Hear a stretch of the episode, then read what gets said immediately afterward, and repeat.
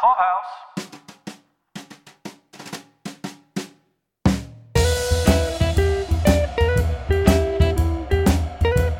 Welcome back to Pod Clubhouse's final episode of coverage for The Marvelous Mrs. Maisel, Season 5, Episode 9. This is the season, the series finale, entitled Four Minutes. This is Paul. This is Caroline. This one opened up with the last of our flash forward cold opens with a sad, used up Lenny Bruce. How did you feel seeing Lenny Bruce in this state after seeing him at the top of his game earlier in the season or earlier in the show? I guess we had to have some amount of closure with him that realigned him with reality because when we last saw him, he was saying goodbye to Midge and like heading off to to go seek his fortune, whatnot. And we knew that she was concerned about him even then. I mean, eh, she was always like low level concerned. But because of the reality of Lenny Bruce passing away during this time period, like they had to do something that could get an audience member who doesn't know anything about what the real circumstances were. Like they had to kind of bridge that gap, I guess I want to say, from the last time we saw him to the reality of him dying not long after these episodes. Then they had to tell us why or like how or show us a little decline. Right. I think the low point must have been the do you want to see my dance? Oh my God. That was really bad. that was really bad. The whole thing, I mean, him just reading off basically like the charges or just trying to just, I mean, it was rough stuff. And, and to see Midge and Susie try to figure out how to help him best, it was interesting how Midge had created that boundary of sending Susie in and sort of like sizing up the situation and then determining whether or not she would see Lenny that was some new boundaries that we hadn't really seen out of Midge really in the whole series that I applaud her for sort of like being like I you know I'm not just going to go all in right away I'm going to actually step back a little bit and and be a little bit more cautious about what I do here that's not Midge's forte Well, this is a this is jumping ahead a smidge. This is 1965 and she is only 4 years out from where this episode leaves at least as far as the Gordon Ford show. And she is at that point firmly in control. Susie is like she said, she's Phyllis Diller's manager by then. So things have accelerated in a pretty short amount of time. Mm-hmm. I was okay with revisiting Lenny Bruce. I don't know how everyone feels about that. It's one of those things where it's a finale. You have that ticking time clock of like, oh my God, I need to see everything I can possibly see. So, was that amount of time on Lenny warranted? For me, I'm good with it. For other people, I could see where maybe they wanted a little more, you know, maybe flash forwards, a little bit more just of Midge generally, you know? Sure. But overall, I mean, we gave every other side character, even the lady protesting in um, Central Park, a little minor send off this season. And I think it would be wrong not to give Lenny the send off that history demands of involving a real life character in a fictional show and doing it in a way that shows that Midge tried. Yeah, and also sort of the the frustration I think that maybe any of the audience would have felt back then, but even some people like us who maybe have found Lenny Bruce like later on, and then you have that God, it's just so tragic and so terrible that he passed away when he did, you know, and just one of those like it shouldn't have happened, you know, it didn't need to happen. I felt like they were depicting all of our collective societies like, ah. you know that it's just it's so hard to help somebody who won't help themselves. And that was where he was at. And this is how he got there. And we all just have to feel helpless alongside of Midge and Susie. And I think I think that that's an accurate feeling of how most people who enjoy comedy feel about Lenny Bruce. Like just helpless. Like man I wish somebody could have done something for him. But this is the finale Paul. And we This need to is- start at this moment saying like we are terrible about doing finale episodes because we hate to say goodbye to characters. So for you to just jump right into Lenny like way to just like pile on the sadness for me over here I am excellent at avoiding the elephant in the room. I didn't want to acknowledge to anyone, especially those listeners that listen to this out of sequence or in future times or whatever, that that we were in fact very late. Whatever, let's move on. Let's move on to finishing up another storyline, getting some of Susie's backstory and how it relates to Hetty and all that. Did you expect something like this? I mean, we had been piecing together mm-hmm. that they had been romantically involved. I didn't expect college to play into it, but I didn't I didn't know why I had that assumption. Well, because we had talked about this a little bit in the last episode that like Susie doesn't show any type of college aptitude. So for us to be like, why would they have ever met at college?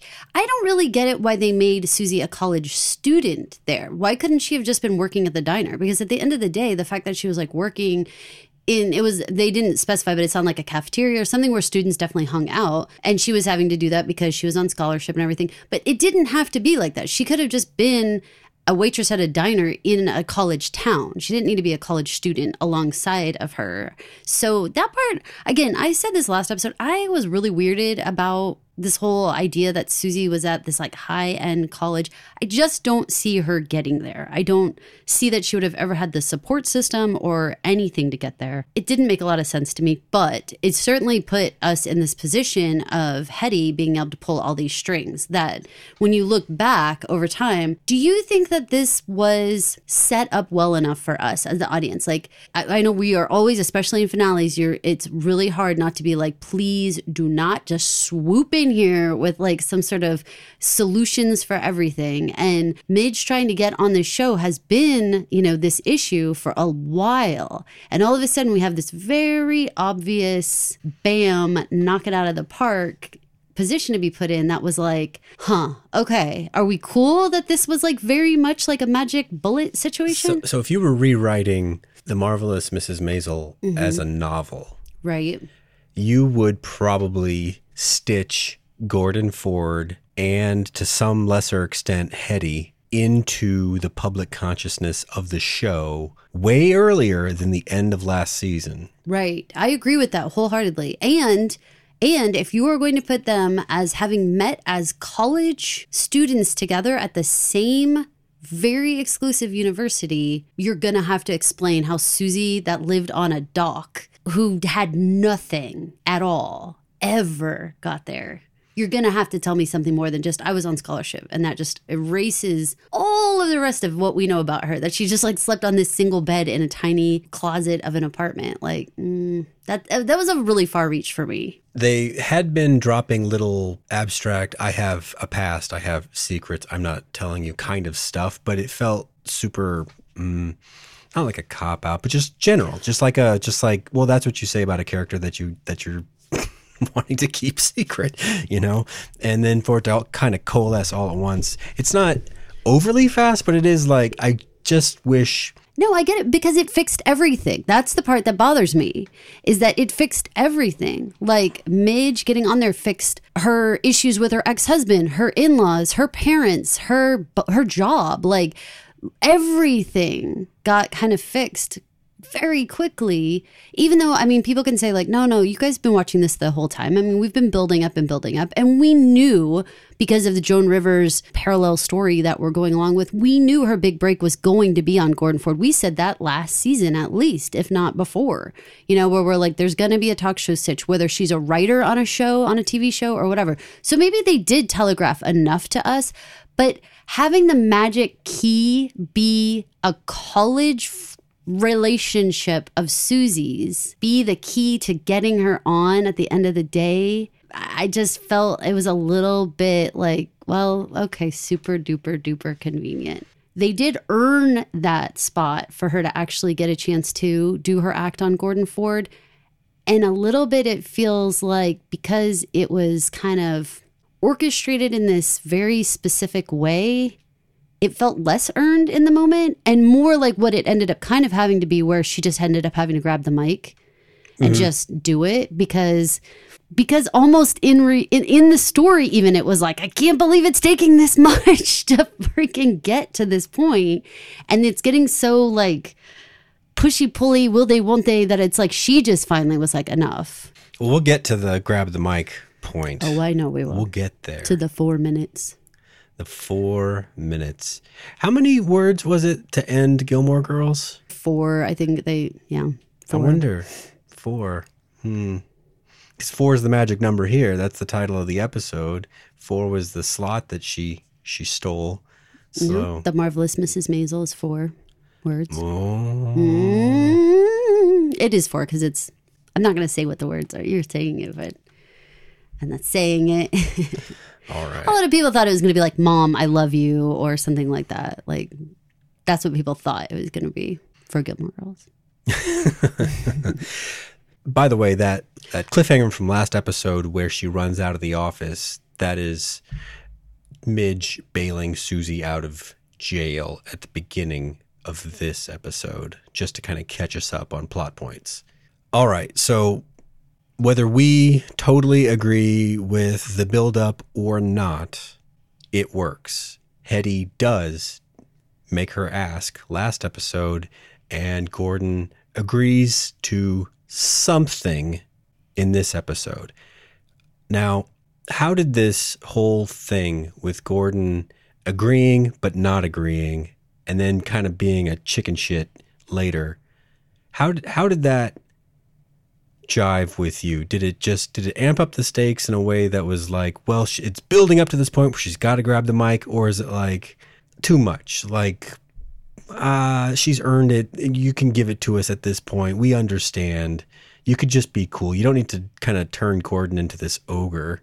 It started to get too weird and contrived for me. Like, I don't know why they needed to make another road hump at that point. I mean, it's fine. And it creates the situation where she has to be spontaneous in order to step into the spotlight. And so for that, I'm cool with it.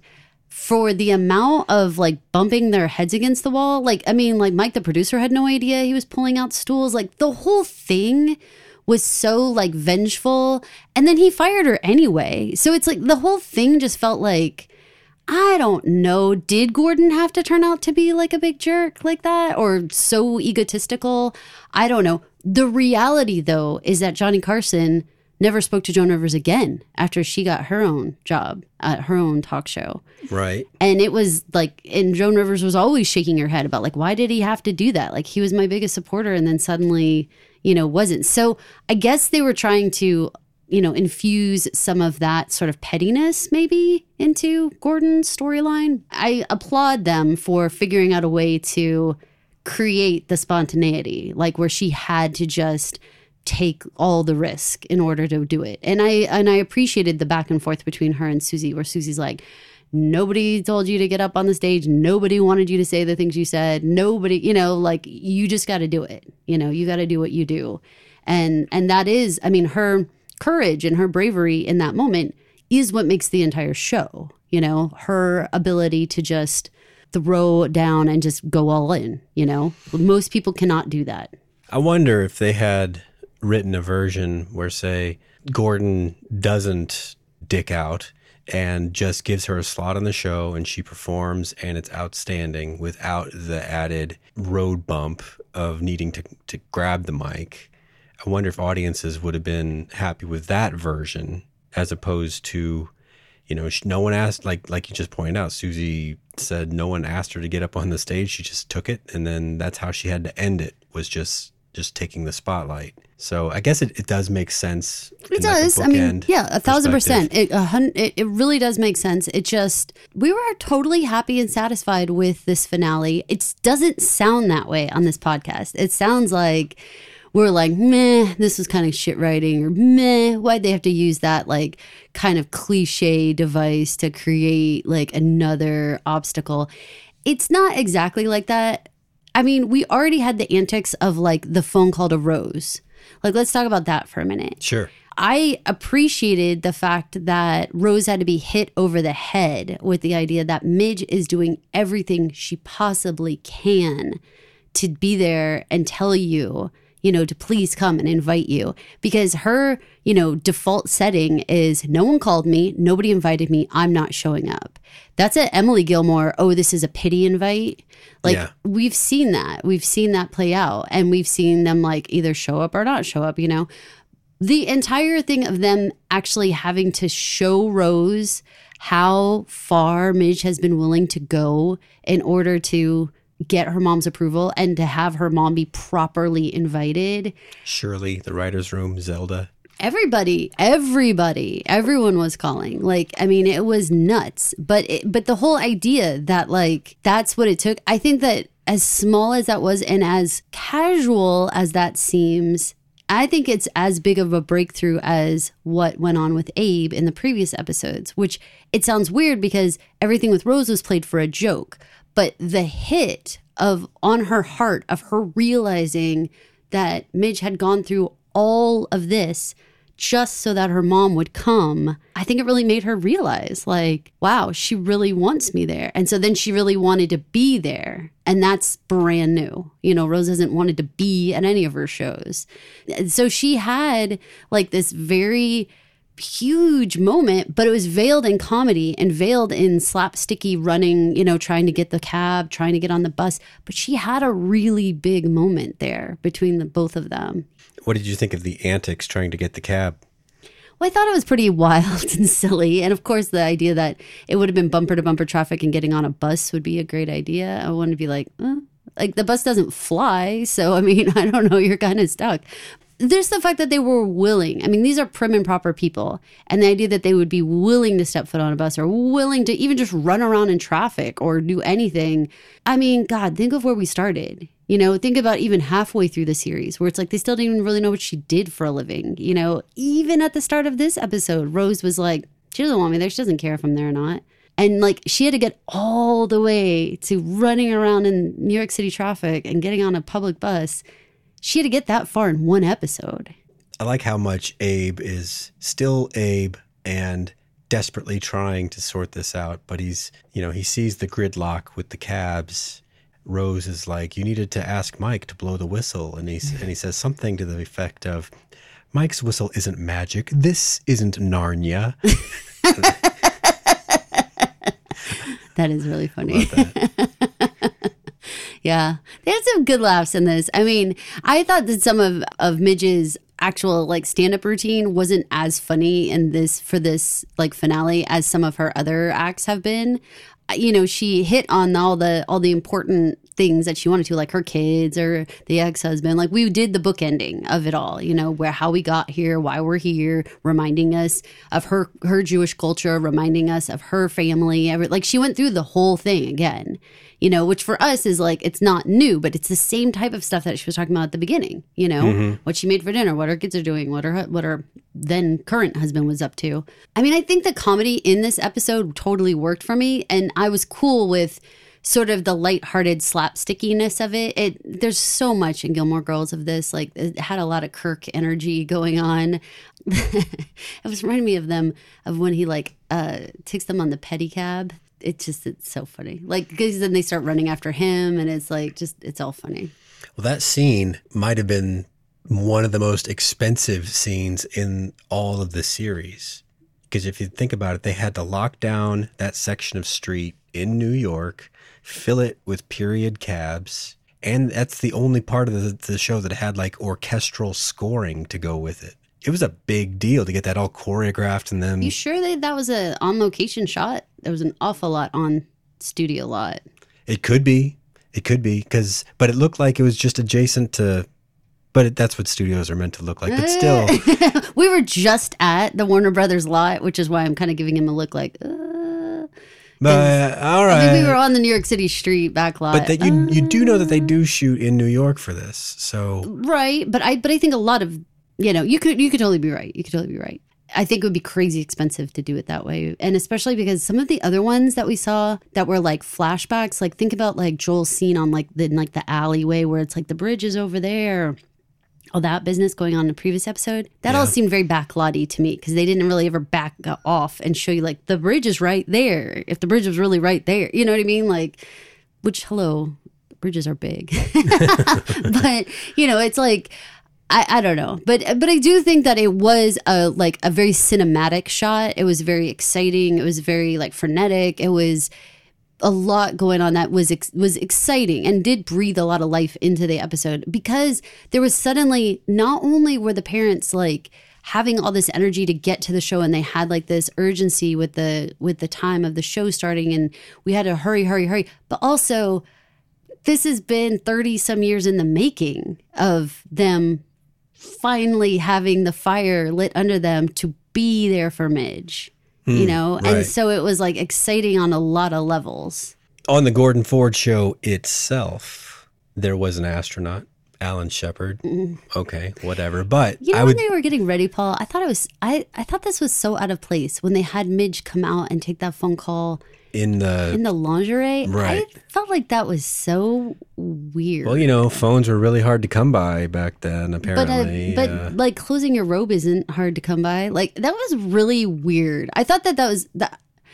I maybe that's the know. bookend to showing her boobs in the first episode. Maybe so. Maybe it is. Maybe she was being a And little, Rachel's like, I don't show boobs anymore. or maybe just, or maybe she's a little more sophisticated now. I don't know. Maybe, but I mean, maybe. it definitely had like a huh kind of feel to it. I'll go with the book ending if there was like we needed some amount of skin because we showed skin in the first one. Okay.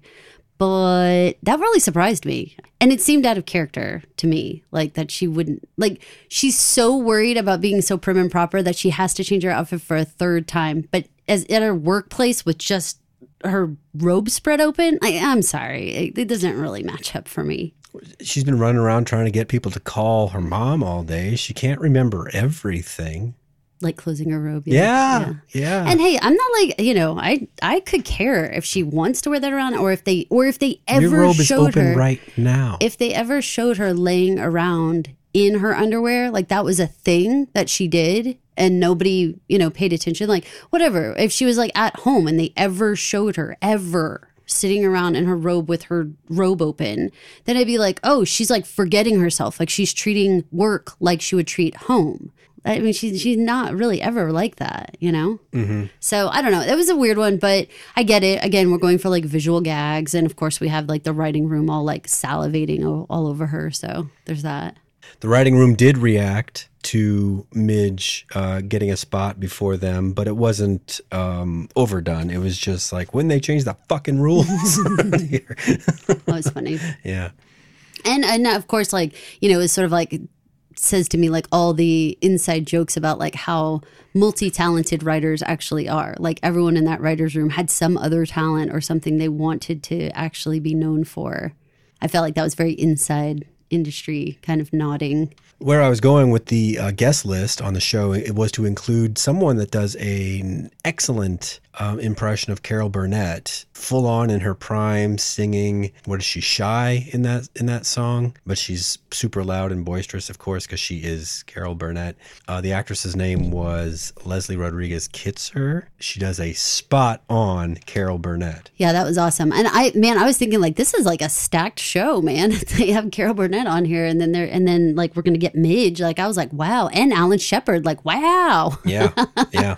this is a big night on the Gordon Ford show. Followed, it was just only following, you know, the princess being on. Right. I mean, that's that's also. I mean, Gordon must have been the big deal for his time. Yeah, I mean, I think he's the Johnny Carson, right? So same, same. While she's getting dressed, she looks at her little reminder that we get a flashback for regarding a fortune that she received from Lenny when he was still in his cheerleader phase during their relationship. This is one of those if you were rewriting from back to front, you might stick that that dinner in a previous episode.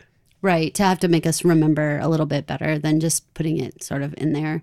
Yeah. Um, yeah, it's a very I mean, sweet moment. It was very sweet, and and it felt like a good luck charm, and and I felt happy that she had a piece of Lenny there with her, and it it made me feel more calm for her. Like you got this, like Lenny's with you, you've got your cheerleader in your corner. But it all comes down to the moment on the show. The will she, won't she? Will she grab the mic? Yeah, and so they did like uh, it was a continuous shot from what I understand, where they're doing like that circling around the microphone. And uh, I was watching a little thing about the lighting department, um, explaining about how complicated that shot was because after they kind of swing around and she actually starts doing her stand up, they change the lighting so that it looks more like the gaslight. That was all on purpose, but because it was all one continuous shot and they kept swinging the camera around and around, the lighting had to like change in real time, but also you couldn't see it change. So as the camera would come around, like it would have to be where it needed to be, but it was practical lighting too. So I mean, it was like lighting her.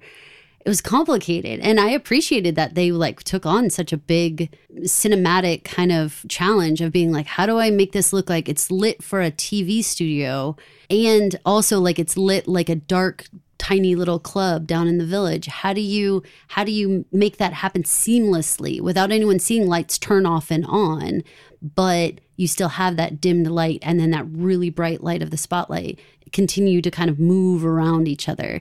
It was a really beautiful explanation for really the larger story of Midge and and the idea of like she is both the woman in the black dress with the little bows on her shoulders doing her her little brisket, you know, pass over the brisket to to the manager in order to get your spot on the stage who you know does like take her top off and stuff. And now she's like this sophisticated woman on the in the middle of the brightest lights ever with like the bow now like smack in the middle of her chest with like the little sequins and everything. Like it's all very great callbacks. And i just thought that they did a beautiful job with that of, of trying of seamlessly making it both the beginning and the end where she lands all at once. Knowing amy's background in dance and then sitcom writing there's some filmmakers that that know like lenses and camera stock and you know all that technical stuff. And I don't think she's probably one of those, but I do get the sense that she knows what she wants in her mind and it, as she has matured from Roseanne to to uh, Gilmore Girls to to this and Bunheads and, and Bunheads that she has grown in her effectiveness in telling all those people what she wants and then getting it in front of the camera because stuff like that doesn't happen just with like a crude, you know, explanation or a drawing or something just on the page. She has to effectively tell them See, and I think that, what I want. That what Amy, I think, and Dan in the same regard, I think that they bring this old timey Hollywood feel to everything they do, which really relies on things like having to use like lighting rather than any type of like true special effect or something like that. Like you know who the bad guy is because he's in the shadows. You know, you know who the good guy is because he's like well lit. Like they do a lot of things that I would consider like old Hollywood, where it's it's it's more practical effects. It's more doing these narrative cues by using the camera, whether you're moving it around really fast or you're or you're making the dialogue really quick or you're not cutting away from the from the shot at all. Like it's all just one continuous shot. Those types of things like hundred percent create their style. And it is like an old timey style, you know, that doesn't rely on like fast one liners, just dun, dun, dun, dun, like say like Friends or something would, you know, where you're just like, there's no like exciting camera work on, you know, a studio shot like that, you know? No, no. And this is very different. No, they do use the camera like effectively, dynamically. It makes me think more like theater. It's almost like we're trying to direct where you're supposed to be looking, like via like a spotlight, as opposed to like a movie where you're like taking in the whole thing and your eyes kind of get to decide where you're looking a lot of times, you know? I mean, obviously the director will like zoom in on certain things, but it's a little different. Like Amy and them, like they will cut out things that you wish you could see or you wish that was in the shot in order to be more provocative, which is kind of a, again like an old timey way of doing it. Like don't show them. Whereas like now they make the monster or whatever, but instead like back then they would just it would they would just rumor about a monster, React you know? to the monster. react to it right it, it's all it's much more like theater where we can't make the monster we're not gonna make the monster but we're gonna make you have all the same emotions they do it very well Yeah, I agree. And I think they're just getting better as they go. Like when we first heard the pitch that the next show from the Sherman Palladinos was going to be about a lady comedian in the 60s. i could not wrap my brain around it, Um, it- yeah, the did- whole thing i just kept being like i don't get it and i super don't understand the name and like this is just not clicking for me. Like coming off of gilmore girls i was like oh man i just don't know how this is going to go. And i mean they brought all their brand you know along with them for this. And i think that of course the casting was amazing with everybody. You know we could probably dissect the finale even more but i think you know as a finale episode for us it would behoove us to talk more about, you know, overall, like, did we enjoy the series? Did we think that they did great with all the casting and everything? When I see them all do the interviews now that it's all over, it is like, oh, you know, like they, they were cast so perfectly. Even I just saw this one where um, Rachel was referring to Alex, but called her Susie. And it was funny because even even Alex was like, eh, it, like what are you hmm. doing you know because it was like she didn't mean to do that you know she really meant to call her alex but called her by her character's name. So, you know, for me, it, it was really selling to me how much this group had become a family, and they were obviously very immersed in this Maisel world. Well, let's finish up with that flash forward to 2005. Midge lives off Central Park. She's got a gigantic place with a staff, but she's alone.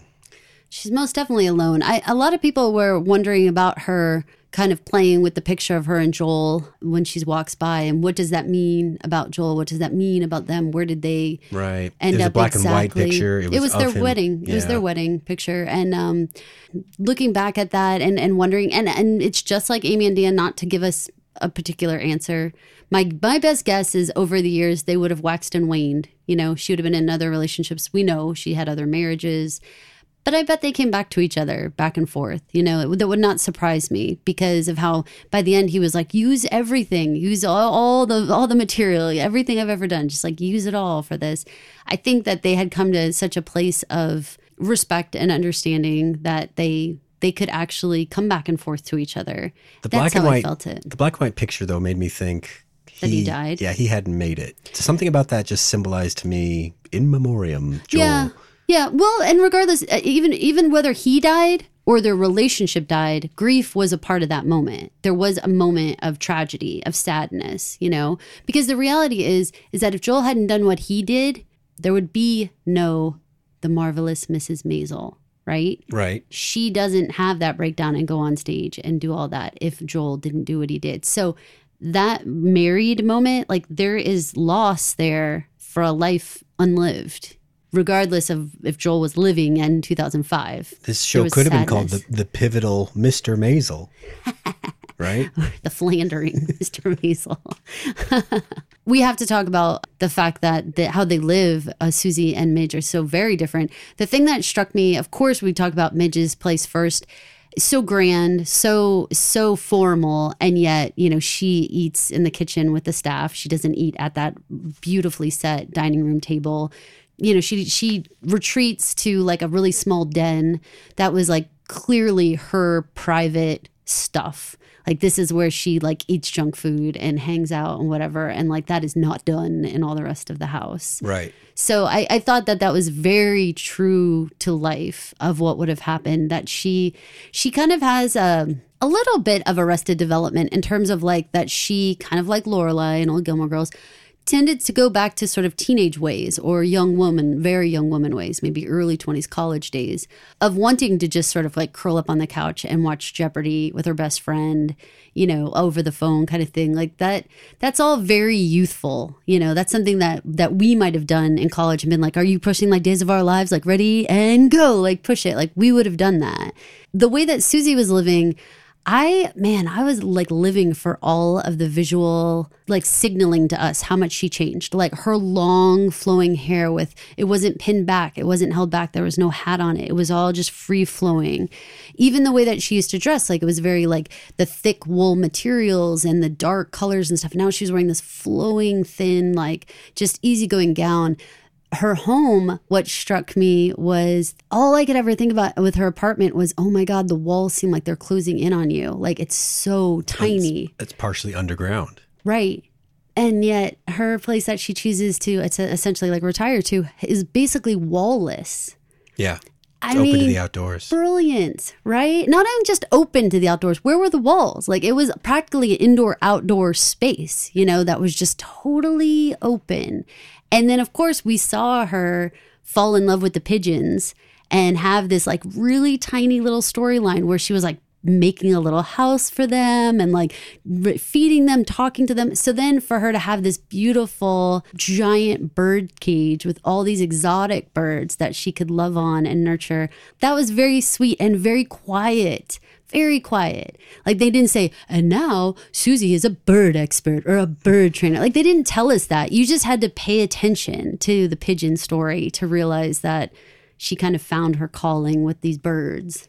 Something about their the way that they interacted in that final scene, knowing that they had had their their breakup and then their kind of reun- reunion, ap- you know, several years before this. Right, the whole Friars Club, Right. everything. It's it reminded me of like a married couple that that still got along.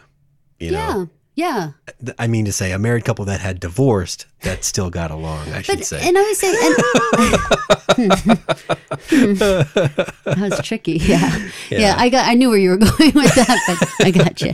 Um, like, yeah, I agree with you. But also, like that, been best friends forever. There's nothing that could really break them apart. You know, not at the end. Like even when it was happening that they were busting or that there there was strife between them, there was always a feeling of they're in this for the long haul together. And and they showed us that which i love. I love that they showed us that these two friends managed to stay together and not even just like a little bit. Like they weren't like oh i haven't caught up with you in a while. No this is clearly like like a routine. yeah whether it's nightly or weekly or whatever like this is what they do. There's like a small enterprise that would have to that would have to copy the the Jeopardy and then send it both ways, however that happens, and have it in in wherever Susie is well it's 2005 in it's time. not yeah, I mean, not- there's there's DVRs by then, so it's like, isn't there TiVo by then? Ooh. Uh Tivo was coming. We definitely had TiVo when the kids were small, for sure. Gilmore Girls was all over that TiVo. I just threw that TiVo out like last week. Do you know that? Man, Yeah. My mom was like, Are you sure you want to throw that TiVo away? I was like, It has a sticker that said Jack on it. One of our kids had put like their Oh, name man. sticker on it. But I threw it away because I was like, you know, the only thing that's on there is Gilmore Girls and they're streaming everywhere and I can and I have the DVDs and stuff. So I was like, let it go. We're trying to let stuff go. But like, man, yeah. Yeah. So but if Jack put a sticker on it, then that he would have been little enough. 2005 yeah.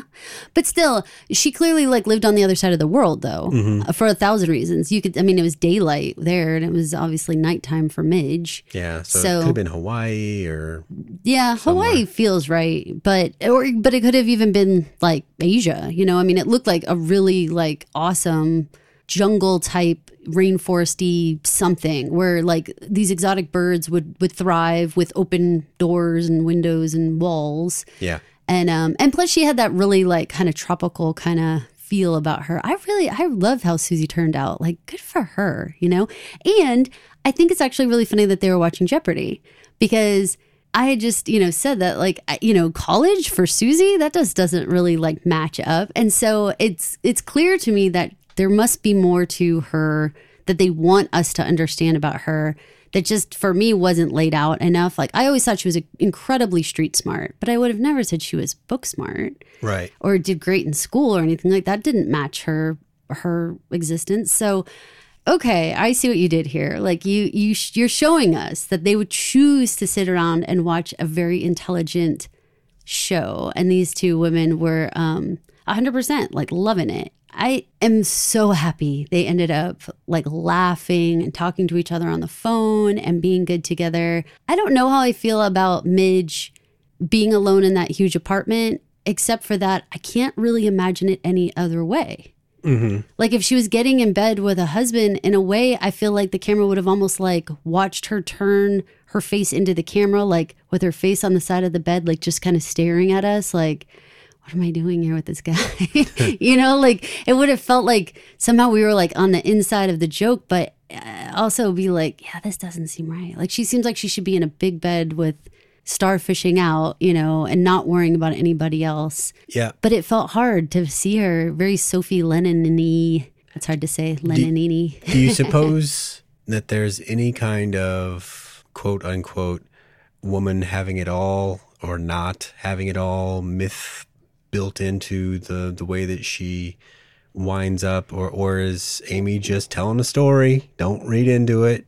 Or, I mean, I would say this is kind of a progression in a way from, say, Gilmore Girls, where in like Year in the Life, like, you know, they do end up together. I won't say who, because I think that showing your next leading woman being 100% intact, great on her own without a significant other is like real progression. You know, that's like really showing like it, it's not about relationships matter in life and they 100% like uh, can be a motivator or can be the deterrent that makes you make another choice or whatever.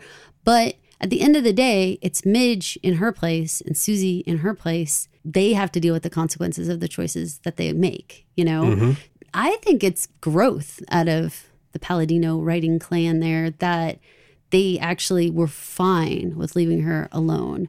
They did kind of poke fun that she had married a bunch over the years. Like that came out during this last season that she had been married back like a bunch of times. Yes. So, you know, it sort of makes that uh, you know, what's up with Midge? Like, you know, but also kind of maybe it just this reinforces, underlines the idea that, you know, she's not going to be somebody who's going to live within the rules. Like, this just isn't for her. And she's always going to sort of seek out, like, having that den, you know, like a lot of people wouldn't have that room, but she is, you know, and, and so I respect her character for, for, it's not even, maybe it's it's a misnomer the concept of like having it all means you have to be married or you have to be attached to somebody else romantically. Like she she has friends and she had people around her and she obviously is 100% in a relationship with her work.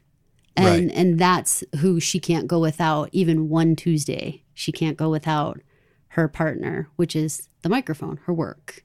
So she does have it all Who gets to define it all? I think it's changing. I think it all used to be like traditionally, right? Like spouse and children, family, and then a fulfilling career. Of of anyone, Midge and Susie would be the women to redefine that and say, really? Is that really everything? At the end of the day, Midge had kids and and you know, there was that like lineage, that that like whole thing of visiting the kids and having that whole world. She still had that but it's just not the focus. You know, when we say having it all, it, you know, those were like, and also I have kids, you know, I mean, which was her four minutes getting back to that, you know, where the joke is she doesn't even remember her kids' names. They're not it in her having it all. They weren't it. They were never it for her. And so that's okay too. You know, that's amazing that she figured that part of herself out and did what she needed to do. that's kind of a new message for a lead woman over the course of the five season show in the in the landscape of TV without Yeah. I, I don't know putting too fine a point on that issue. Well, I mean, like I'm watching, um, and just like that, and you know that one is a follow up to Sex in the City. You know, if you look at that, it's all about chasing it all, right? It's all about really the relationship aspect of it all. Certainly, career was important, but but the the thing that never could really wrap their hands around was these relationships. So for for me to be watching that and then also watching Midge just curl up on the couch and talk to her best friend and it not be about a guy. It be about intelligent questions that they were watching on television. That's amazing. You know, that is fresh and that is wonderful. We can have whole conversations without men talking about them or caring about them at all. or women. We can just talk about, we don't have to talk about any romantic relationships. We can just be our own friendship selves, and that's all good. That's great. That's a great message to put out there. And you're right. I think pretty fresh. I do have to ask you, Paul, did you expect Gordon Ford to be the one to say the marvelous? I was um, waiting. I really thought it was going to be Abe when he said, she's remarkable. I was like, oh my God, say she's marvelous. Say she's marvelous. But Well, she didn't say it, No, because he has not been there the whole time. right? However, since he provided such a huge road bump right at the last leg of the race, then it did it did make sense, and you could feel it coming. But how do you feel that it was Gordon Ford? Is it is it like irritating now that we kind of know he's like a petty, egotistical dude, or is it like no, within the industry he was the kingmaker? In the period, whether you like it or not, she had to bust through barriers represented by men, right? Yeah, And so he was another one. Like it or lump it, getting that sort of approval was necessary to get to the next step. Unfortunately, she could have had every woman in the world say that she was fantastic, but until Gordon said Marvelous Mrs. Maisel on my show, it it wasn't going to get her to the next tier. So, yes, it did matter that it was him. I agree. Well, I thought this was an amazing series. I really encourage people to go back and rewatch it again, especially realizing all the changes that have happened, even in our own culture, man. I feel like I've changed, Paul. I have grown. I, I've seen I'm it. older. I'm wiser since we started this whole podcast. And uh, yeah, I, I feel differently. I, I think if I go back and watch it from the beginning, I might feel very differently about certain situations that happened. And I think it'd be kind of fun, you know, knowing where Abe ends up or knowing where the kids end up or whatever, and then listening to like how they're talked about or what, you know, things that were going on. I think you'd reframe it and it would be actually extremely enjoyable, which most shows are not that great rewatching, but Amy Sherman Palladino knows how to do it. Keeps those layers in there. This is Caroline. And this is Paul.